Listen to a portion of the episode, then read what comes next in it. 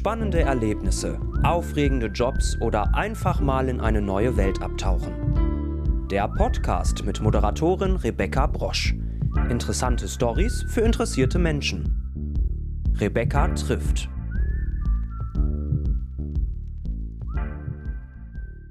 Hallo und herzlich willkommen zur 49. Episode meines Podcasts Rebecca trifft. Heute habe ich den Musiker Kamrat zu Gast. Viele kennen ihn vielleicht von seinem Mega-Hit I Believe, ähm, aber auch sein neuer Song Feel Alive läuft ja momentan rauf und runter im Radio. Äh, über den reden wir natürlich gleich auch noch. Aber erstmal schön, dass du heute hier bist. Hi, schön, dass ich da sein darf. So, der Song I Believe war ja wirklich ein Riesendurchbruch für dich. Ähm, ich glaube, den Song kennt auch wirklich jeder. Aber du machst ja schon viel, viel länger Musik und warst vorher unter anderem auch schon Support Act für Lions Head, Lotte, Sunrise Avenue.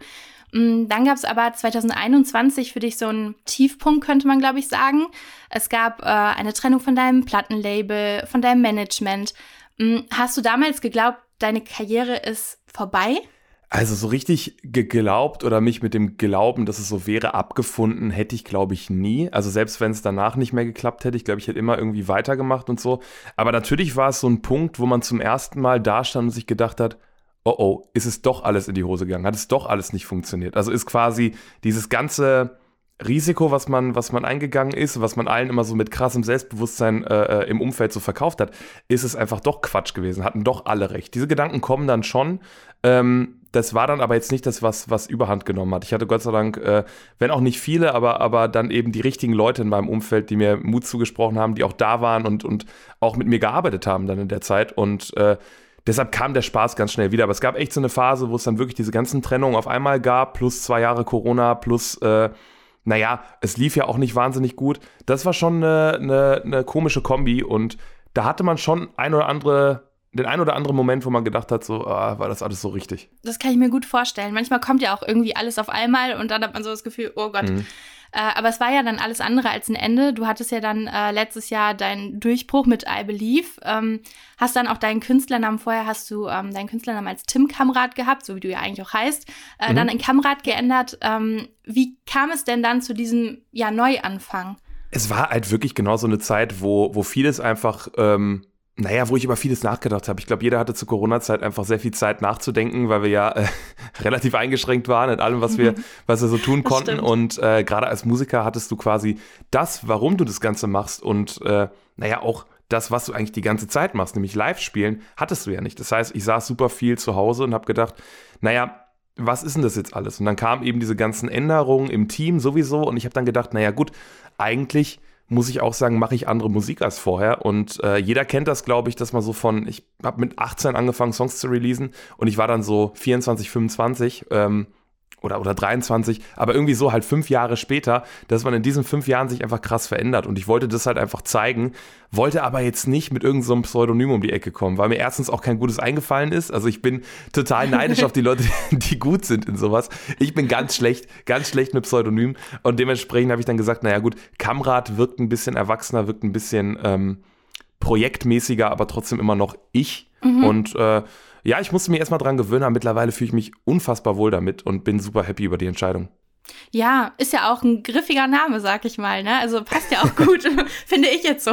Aber viele, ich muss sagen, also als es noch, als es noch Tim Kamrat war oder auch im Privatleben, habe ich schon oft erlebt, dass es dann auf einmal Tim Konrad wurde, weil das dann irgendwie doch zu viel mhm. war für alle. Das Lustige ist, seitdem das nur Kamrat ist, wird es richtig ausgesprochen, wenn auch manchmal, und das finde ich ganz lustig, in der falschen Sprache. Also ganz oft wurde in Deutschland auch Camrad gesagt und sowas. Ah, äh, okay. Äh, das finde ich aber lustig, weil das ist eigentlich ja bestätigt, dass ja. es auch ein bisschen internationaler klingt. Ähm, das das habe ich gemocht und äh, dieses, dieses Konrad passiert mir nicht mehr so oft. Und äh, da bin ich ganz froh drüber, weil das hat mich als Kind immer tierisch geärgert, wenn jemand gesagt Tim Konrad. Ich sag, Junge, komm, da steht AM, nicht ON. Das ist doch nicht so schwer. Das stimmt, das kann ich mir gut vorstellen. ähm, und wie ist es dann gekommen, dass du auch, ähm, ich sag mal, einen neuen Plattenvertrag bekommen hast, neues Management und so? Wie ist der Schritt dann noch gekommen? Also, ähm, es war tatsächlich so, dass ich an diesem Nullpunkt Neustart stand und mit meinem Produzenten, mit dem ich schon lange Musik gemacht habe, auch eben weiterhin Musik gemacht habe. Also wir haben dann gesagt, naja gut, jetzt haben wir keinen mehr, der uns nervt von dem alten Team. Jetzt lass uns einfach die Musik machen, die wir gut finden. Und parallel hatte ich mit ähm, meiner Managerin jetzt gesprochen, ähm, die, die ich schon lange kannte. Sie hat damals mit Lionset auch gearbeitet, als ich wirklich meine ersten Touren gespielt habe und so.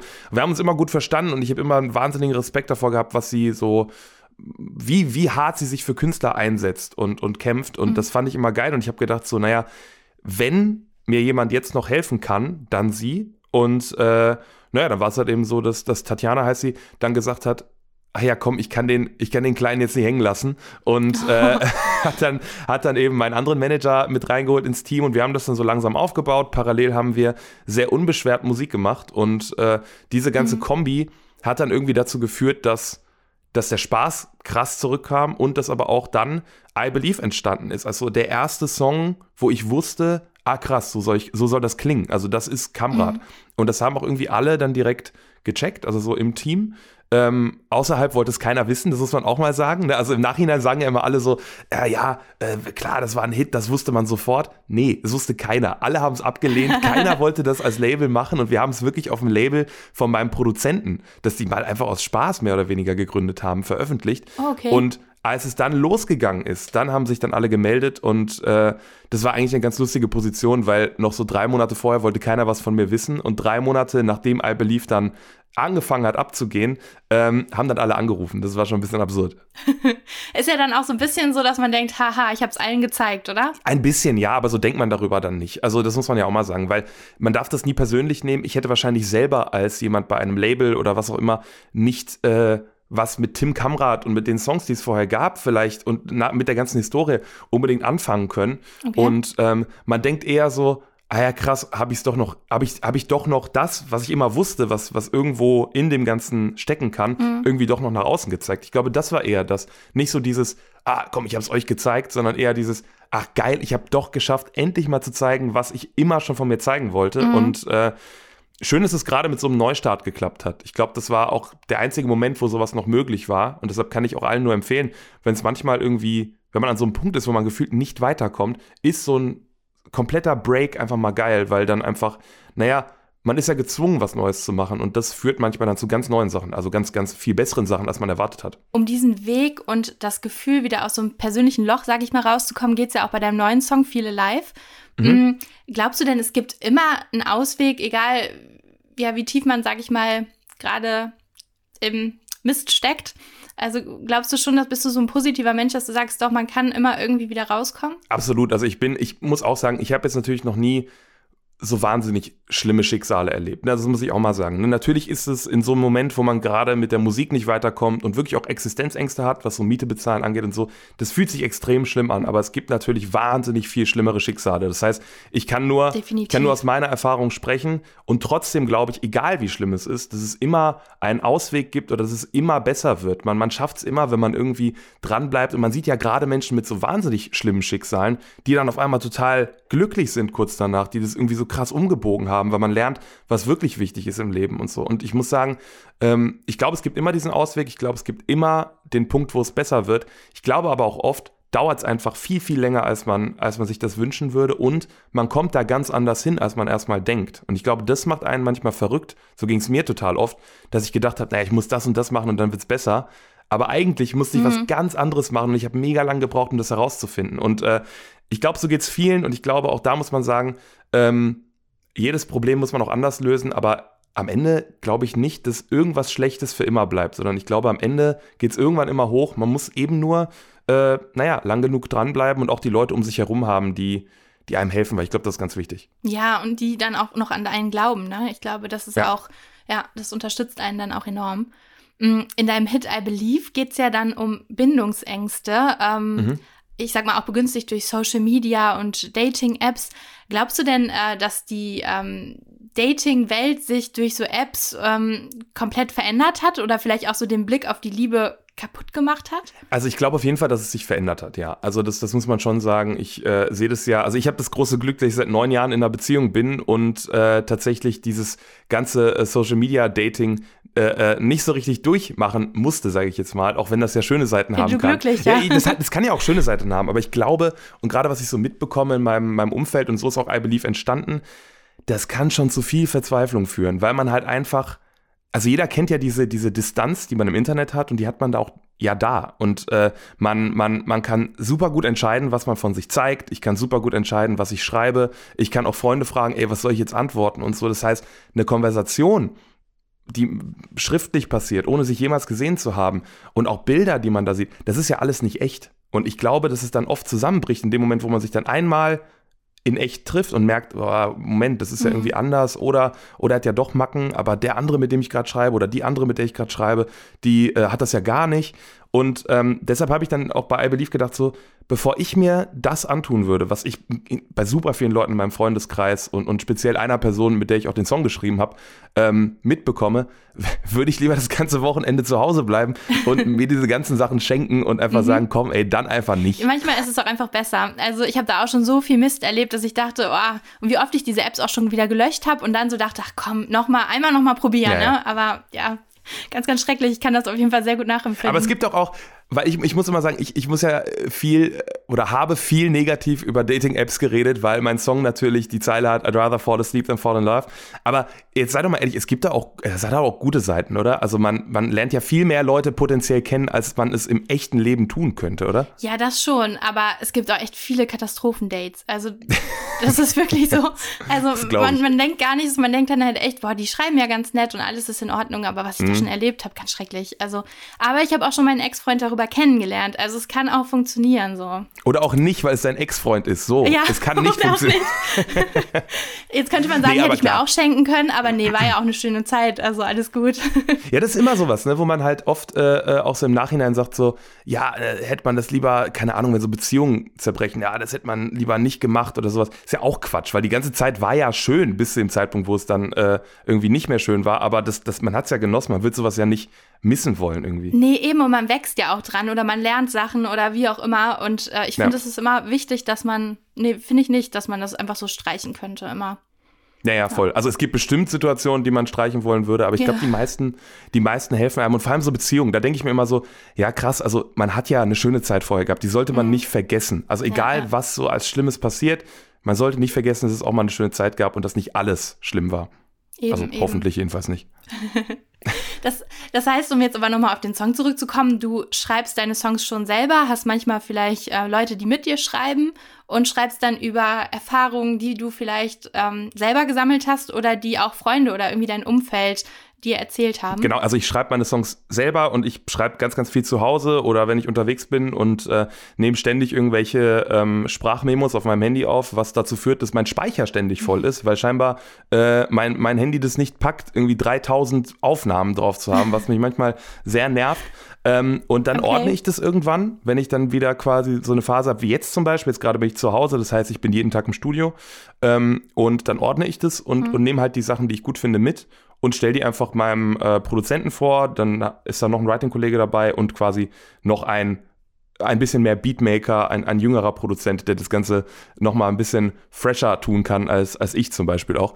ähm, und okay. dann denken wir das zusammen durch und dann versuchen wir das zusammen zu, zu finalen Songs zu machen. Aber generell die Grundideen kommen von mir und, und auch die, die Inhalte, weil ich halt das Gefühl habe, wenn das nicht echt wäre und wenn ich das nicht wirklich erleben würde, dann äh, könnte ich mich nicht auf eine Bühne stellen und das Leuten vorspielen. Das, das würde sich ganz komisch anfühlen. Mhm. Und auf der anderen Seite muss ich sagen, dass neben Live-Spielen einfach Songwriting meine große Leidenschaft ist. Das heißt, wenn ich nicht selber Songs schreiben würde, würde mir ungefähr so 50 Prozent von dem Spaß flöten gehen und da, da, hätte ich, da hätte ich keinen Bock drauf. Kann ich sehr, sehr gut nachempfinden. Ähm, ich habe selber mal Songwriting studiert und kenne das halt so, dann fällt einem ja manchmal auch mitten in der Nacht auf mhm. einmal was ein. Man hat was im Kopf und dann ganz schnell irgendwie zum ja, Handy rennen und ganz schnell auf Diktieren drücken, dass man es bloß nicht wieder vergisst oder so. Menschen glauben ja, dass das wirklich, äh, dass man, dass es so dieses ideale Bild vom Songwriting gibt. Ich setze mir jetzt auf diesen Stuhl, schreibe einen Song über äh, meine Beziehung mhm. und dann ist das fertig. Und bei mir ist es halt nie so. Es muss immer irgendwie in der Nacht irgendwas kommen. Wie viele Aufnahmen ich habe, wo ich in der Nacht gedacht habe, so, da ist er. Jetzt ist er. Der nächste Hit ist da. Und, äh, oder der erste Hit oder was auch immer für ein Hit. und äh, meine Freundin geweckt, weil ich irgendwas in mein Handy genuschelt habe, aber auch natürlich total verschlafen und müde, sodass ich halt super leise gesungen habe. Und am nächsten mhm. Morgen bin ich dann auf, ganz oft, ich wach jedes Mal auf und denke mir, geil, da ist er, der Hit, endlich, endlich, endlich ist er da. Und dann höre ich mir das an und dann klingt es wirklich so wie so ein so, weil ich keinen wecken will. Ja, und dann weiß ich selber nicht, was ich wollte, bin wahnsinnig enttäuscht von mir selbst und dann geht die Suche nach dem nächsten Hit weiter.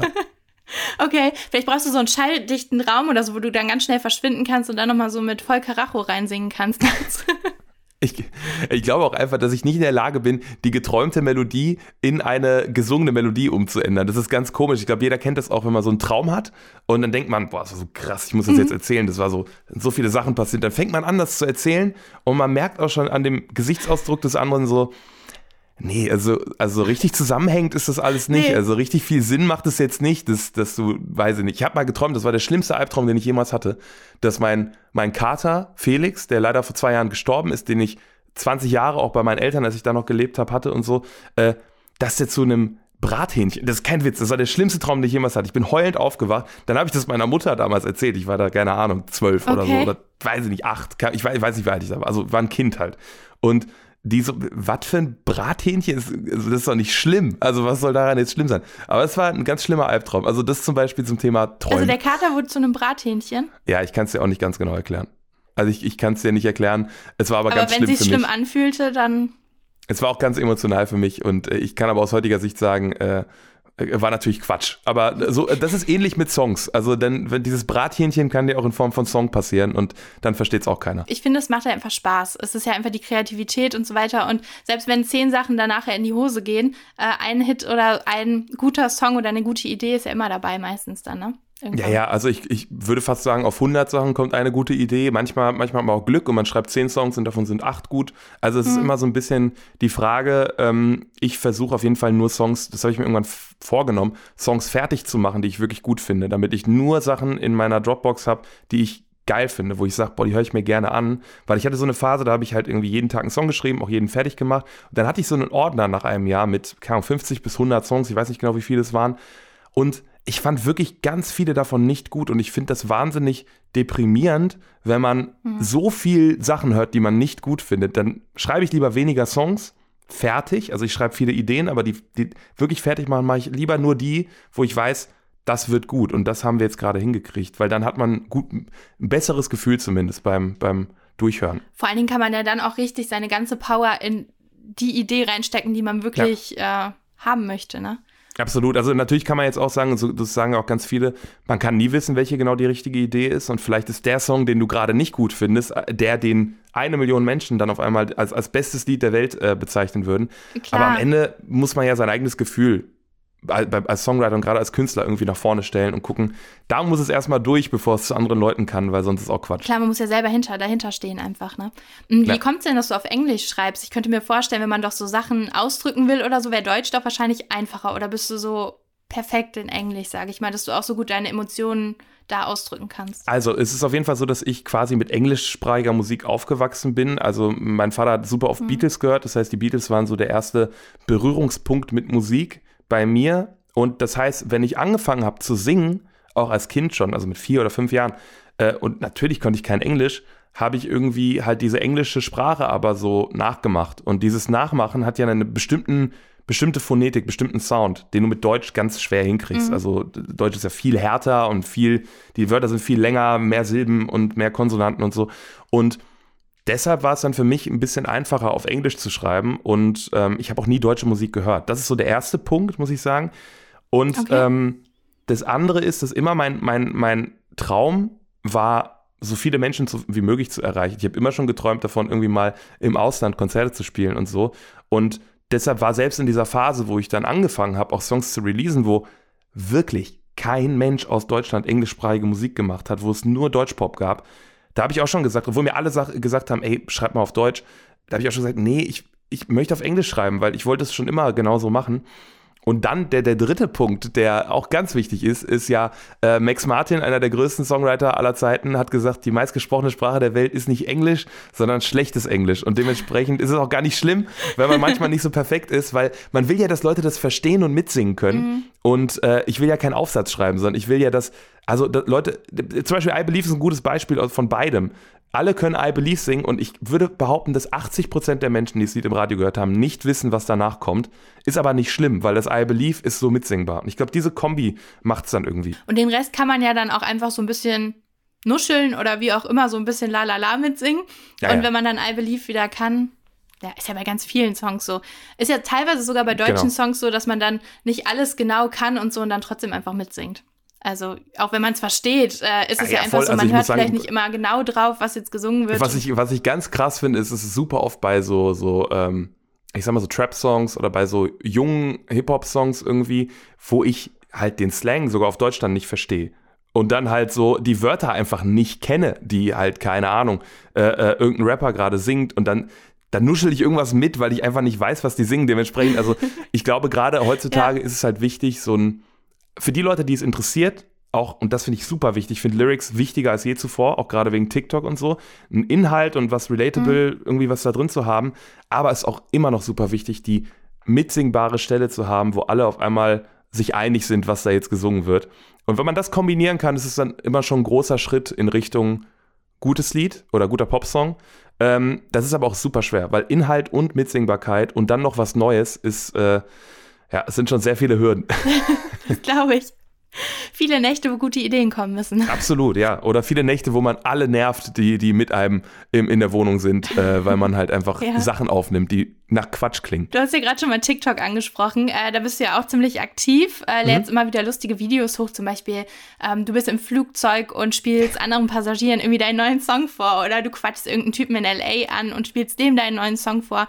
Mhm, Glaubst du, heutzutage ist es immer wichtiger, dass man irgendwie auch die sozialen Medien so ein bisschen mit einbezieht und nicht, ich sag mal, nur Musik macht? Absolut. Also ich, ich war, hatte selber lange Probleme, so das zu akzeptieren, dass ich jetzt Social Media, also dass das so ein Teil ist, weil ich aber auch den Weg nicht gefunden hatte, wie mir Social Media Spaß macht. Und dann war es halt echt so in genau dieser Zeit, wo bei mir so dieser Break war und ich halt eben kein, kein Label hatte, ich hatte niemanden, der Geld hatte, um, also, oder Geld da reingesteckt hat, um was zu promoten. Das heißt, es war gar nicht möglich zu sagen, wir machen jetzt einfach nur einen Trailer und den promoten wir für so und so viel Geld auf Instagram, sondern das, was ich machen konnte, war selber Low-Budget-Videos lo logischerweise mit meinem Handy zu drehen, die dann zu posten und zu gucken, ob Leute das gut finden. Und das Krasse war, dass immer, wenn ich das gepostet habe, was ich selber gut fand oder lustig fand, dass es auch mit den Leuten connected hat. Und dann bei TikTok wirklich äh, I Believe, so, das war so das erste Medium, wo I Believe dann richtig abgegangen ist und, und das auch krass, äh, äh, naja, dann Leute dazu gebracht hat, das, das Lied zu hören. Und das fand ich halt einfach so cool daran, dass ich was gemacht habe, was mir Spaß gemacht hat, was ich lustig fand, was scheinbar auch andere lustig fanden und was dann aber auch noch was für den Song gebracht hat. Diese Kombination war einfach Hammer und deshalb bin ich so ein riesen TikTok-Fan und, und mache auch weiterhin so viele Videos, weil, naja, ich meine, Leute haben ja auch Bock, neue Musik zu entdecken, aber ich glaube, keiner hat mehr Bock, diesen langweiligen, normalen Out-Now-Trailer zu sehen. Ich glaube auch, es muss irgendwie immer wieder was Kreatives sein, auch immer wieder was Neues. Also manche Sachen sind ja auch einfach dann schon abgegriffen oder so, aber solange es äh, immer wieder was Cooles Neues ist, was einem einfach dazu einfällt, ist es ja total lustig. Absolut. Wie kommst du denn auf die Videos? Ähm, also überlegst du dir vorher, was wäre lustig oder geht das oft spontan? Es ist äh, so oder so. Also ich weiß ja so ein bisschen, was ich lustig finden würde oder was ich gerne sehen würde. Und ähm, dann denkt man schon so ein paar Sachen durch. Ne? Es wäre voll cool, mal irgendwo in irgendeinen äh, Elektrofachhandel zu gehen und äh, sich mit einer Bluetooth-Box zu verbinden und den Song abzuspielen. Und dann ist aber natürlich wahnsinnig abhängig von der Situation. Also wenn du dann da bist, dann ja, sind Leute da, die irgendwie reagieren oder haut dir der Ladenbesitzer einfach eine rein? Und wenn Ja. ja, kann man das filmen, damit das auch noch ein gutes Video wird. Also Vielleicht. solche Sachen sind natürlich dann spontan und zum Beispiel diese Flugzeugaktion. Ich war mit jemandem von meinem Label unterwegs äh, und dann meinte ich, boah, ich wollte schon immer mal durch so ein Ding sprechen. Ich glaube, das kennt jeder, dass man gesagt hat, ich will mal in so ein Mhm. Teil Ja, ja, reinsprechen ja, halt. auf jeden Fall. Und da meinte ich so, wie geil wäre das, wenn man halt den Song anmachen würde. Und dann haben wir einfach gefragt und das Lustige war, die haben dann wirklich so kurz vor der Landung diese Turbulenzzeichen reingemacht, dass man nicht auf, also dieses Anschnallzeichen schon, Mhm. dass man nicht aufstehen durfte. Und äh, dann hat der ähm, Chef äh, Steward quasi uns geholt und meinte dann so, ja, pass auf, kommt mal mit jetzt, ihr habt zwei Minuten Zeit. Und äh, dann haben wir es gemacht. Und das war cool, weil man merkt halt, Leute sind bei sowas locker, Leute haben auch Bock auf sowas und finden es auch lustig, wenn man da Ja. nett mit umgeht. Genau, und dann ist es mal spontan, mal ein bisschen mehr geplant, aber generell finde ich ja alles, was echt und, und auch ein bisschen ungeplant ist, immer besser, weil, äh, naja, das ist dann halt eben echte Emotion und nicht irgendwas Gestelltes. ja, einfach authentischer, ne? So. Absolut. Mm, Im April startet ja jetzt auch deine Tour, mhm. äh, I Believe European Tour. Da bist du ja auch in äh, der Schweiz und Österreich unterwegs. Du hast ja eben schon mhm. gesagt, du willst auch andere Länder ansprechen. Also ne, ein bisschen bist du ja schon in anderen Ländern dann unterwegs. Was packst du denn auf jeden Fall in deinen Koffer? Also was darf auf Tour nicht fehlen? Also äh, tatsächlich bin ich ja, äh, deshalb heißt es auch European Tour sogar noch mehr. Also ich bin Schweiz, Österreich plus äh, Polen, Ungarn, ähm, äh, was ist noch dabei? Luxemburg, Holland und Belgien. Also es sind acht Länder, glaube ich, insgesamt. Ähm, oh, cool. Genau, mhm. es, ist nur, es ist nur weird. Ich habe festgestellt, dass man auf der deutschen Seite von gewissen Ticketanbietern immer nur die deutschen Termine sieht und dass man. Ja, und, und halt Österreich und Schweiz genau. ich gesehen. Ja, es ist total komisch. Ja. Ich kann es dir nicht erklären. Ähm, es ist aber so, dass wenn du jetzt in Polen zum Beispiel äh, Kamera-Tickets googelst, findest du nur eine Show, die in Warschau. Also okay. ich, äh, ich weiß nicht genau warum, aber das Gute ist ja, dass meistens auch die Leute in dem Land dann auch die Tickets kaufen. Ja, aber jetzt wissen wir auch, wenn ihr in, in, nach Polen in Urlaub fahrt oder sowas, ihr könnt zu Kamerad gehen. G genau, genau. Jetzt habe ja. ich aber so viel über Europa geredet, dass ich deine Frage absolut vergessen habe. Ich sag's dir, wie es ist. Was, was äh, war die Frage? Was, was würdest du in deinen Koffer packen? Ach so. Also was darf nicht fehlen? Ich kann dir sagen, weil ich habe äh, vorhin meinen Koffer noch ausgepackt, weil ich gerade quasi nach Hause gekommen bin. Und äh, eine Sache darf nicht fehlen und das ist mein Steamer. Ich habe so einen Reisesteamer und ähm, Was ist ein Steamer? Äh, Steamer ist dieses äh, quasi wie so ein Bügeleisen ohne Bügeleisen. Also das ist quasi so ein Luft, äh, so ein Dampfbügelding. Ah, okay. Und, äh, ja, ich, das kenne ich nur für Hemden. So. Ja, ja, genau, das ist ja. sowas mhm. in der Art. Und das, der, der, aber das funktioniert super gut. Das funktioniert sogar auch, naja, mit Pullis. Ich weiß jetzt nicht, ob man Pullis, also da ganz ehrlich, ein zerknitterter Pulli, den nehme ich auch hin. Aber ähm, bei so T-Shirts oder so oder Hosen, so Stoffhosen, mhm. funktioniert das mega gut oder bei Hemden. Und das ist super wichtig, weil wenn du ständig alles in deinem Koffer hast und ich bin auch ein wahnsinnig unordentlicher Mensch, das heißt, ich bin jetzt nicht der Typ, der super gut und faltenfrei packen kann, mhm. ist es gerade vor so einer Show oder vor einem Fernsehauftritt oder sowas das Beste, wenn man es kurz auf den Bügel hängt, kurz einmal durchsteamt. Das dauert wirklich drei Minuten, dann ist das, also nicht ganz genau wie frisch gebügelt, aber zumindest so, dass man keine Falten mehr sieht. Und das ist schon krasser Gamechanger gewesen für mich, muss ich sagen. Okay, also das darf nicht fehlen. Also wenn man nicht sieht, immer faltenfrei. Ja, ich, also das okay. weiß ich halt nicht genau, weil das Problem ist, und das, das ärgert mich dann immer am meisten, wenn ich äh, äh, zum Beispiel auf der 1 Live Krone war das so. Ich habe mein T-Shirt gesteamt, habe gedacht, geil, jetzt ist, bin ich jetzt keine Falten, gar nichts. Und äh, dann bin ich äh, rausgegangen und dachte, ich laufe jetzt quasi zu so einem roten Teppich. Ich, ich laufe da halt hin, mhm. weil das war um die Ecke. Nee, war aber nicht so. Wir wurden zwar auch mit E-Autos, das war ganz gut, also war es keine krasse Umweltverschmutzung, aber wir wurden einmal um den Block gefahren, um diesen aus dem Auto aussteigemoment äh, äh, nachzustellen. Okay. Und dann war ich halt im Auto und habe mich angeschnallt und habe gemerkt, ja, scheiße, jetzt knittert halt mein T-Shirt. Und dementsprechend schon ab und zu mal geknittert, aber ich sag mal immer mit dem Wunsch und dem großen Ziel, äh, nicht, nicht zerknittert rumzulaufen. Okay, das merken wir uns. Sehr gut. Ähm, bist du denn dann im Tourbus unterwegs oder seid ihr im Tourbus unterwegs oder wie ist da der Plan? Äh, tatsächlich auf Tour wird es jetzt keinen Nightliner, also diese, diese großen Busse geben, wo man auch mhm. drin schläft. Einfach weil das zu teuer wäre bei so einer kleinen Tour, also bei so einer kleinen Clubtour. Das ist ja eh so, äh, dass, also meine Freunde denken immer, wenn ich jetzt so 16 Städte auf Tour bin, dass ich dann nach Hause komme und mir direkt den nächsten Porsche hole. Das ist auf gar keinen also nicht den nächsten, sondern den nächsten, den ich sehe. Also ich fahre tatsächlich einen wunderschönen kleinen Ford Fiesta. Ähm, aber direkt einen Porsche kaufen kann, das ist definitiv nicht so. So eine kleine Clubtour ist vor allem, um die Leute mal kennenzulernen und äh, zu gucken, dass man nicht zu viel äh, äh, Kosten erzeugt. Und da wäre so ein Nightliner einfach zu teuer, muss man sagen. Deshalb fahren ja. wir mit einem mhm. Sprinter, was natürlich auch anstrengend ist, weil im Nightliner kannst du halt schlafen, stehst auf, bist ja, in, ja. in, der Location, gehst frühstücken und bereitest dich vor.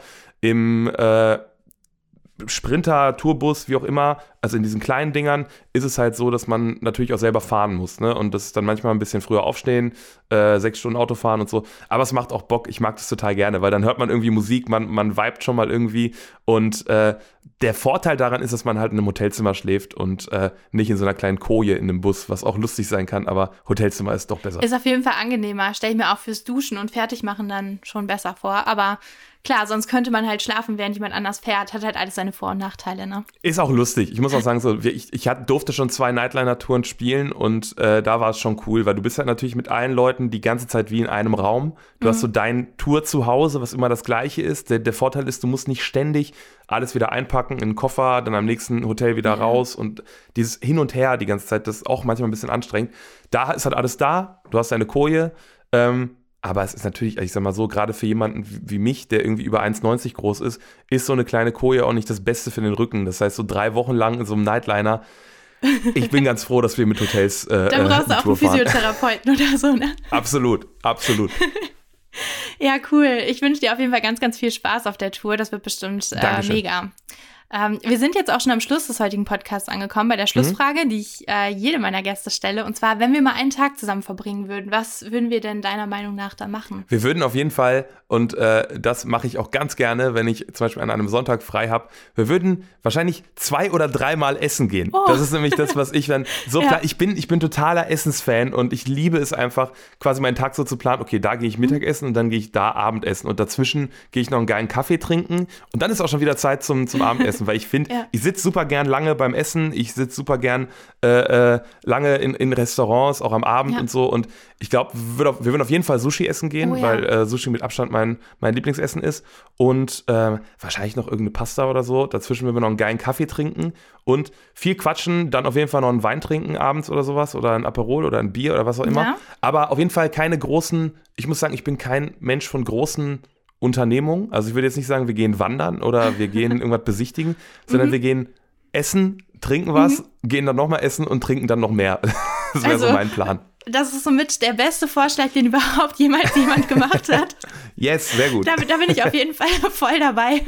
Das freut und mich. abends dann noch ein schönes Glas Wein und so. Perfekt. Klingt nach Absolut. einem super Tag. Geil. Ich muss auch sagen, das ist, äh, äh, je, je weniger Freizeit ich habe, ähm, desto mehr will ich genau das tun. Desto weniger mhm. will ich äh, mir etwas vornehmen und irgendwie, keine Ahnung, jetzt in einen Freizeitpark fahren und dann schon acht Stunden verplant haben. Das macht mich immer verrückt. Ich bin froh, wenn der Plan nicht so nicht so super strukturiert ist. Ja, vor allen Dingen ist es ja auch schön, man hat wirklich Zeit mit der Person, mit der man da ist. Man kann ganz in Ruhe reden, mhm. quatschen und so weiter. Und es ist halt nicht so anstrengend. Man ist halt einfach relaxed und äh, ja. Genau. Mhm. Ja, cool. Absolut. Ja, ich danke dir, dass du heute da warst. Ähm, es war super interessant und äh, wie gesagt, weiterhin viel Erfolg, viel Erfolg auf deiner Tour und bei den nächsten nächtlichen Songideen. ja, vielen, vielen Dank. Hat sehr viel Spaß gemacht. ja, mir auch. Ciao. Ciao.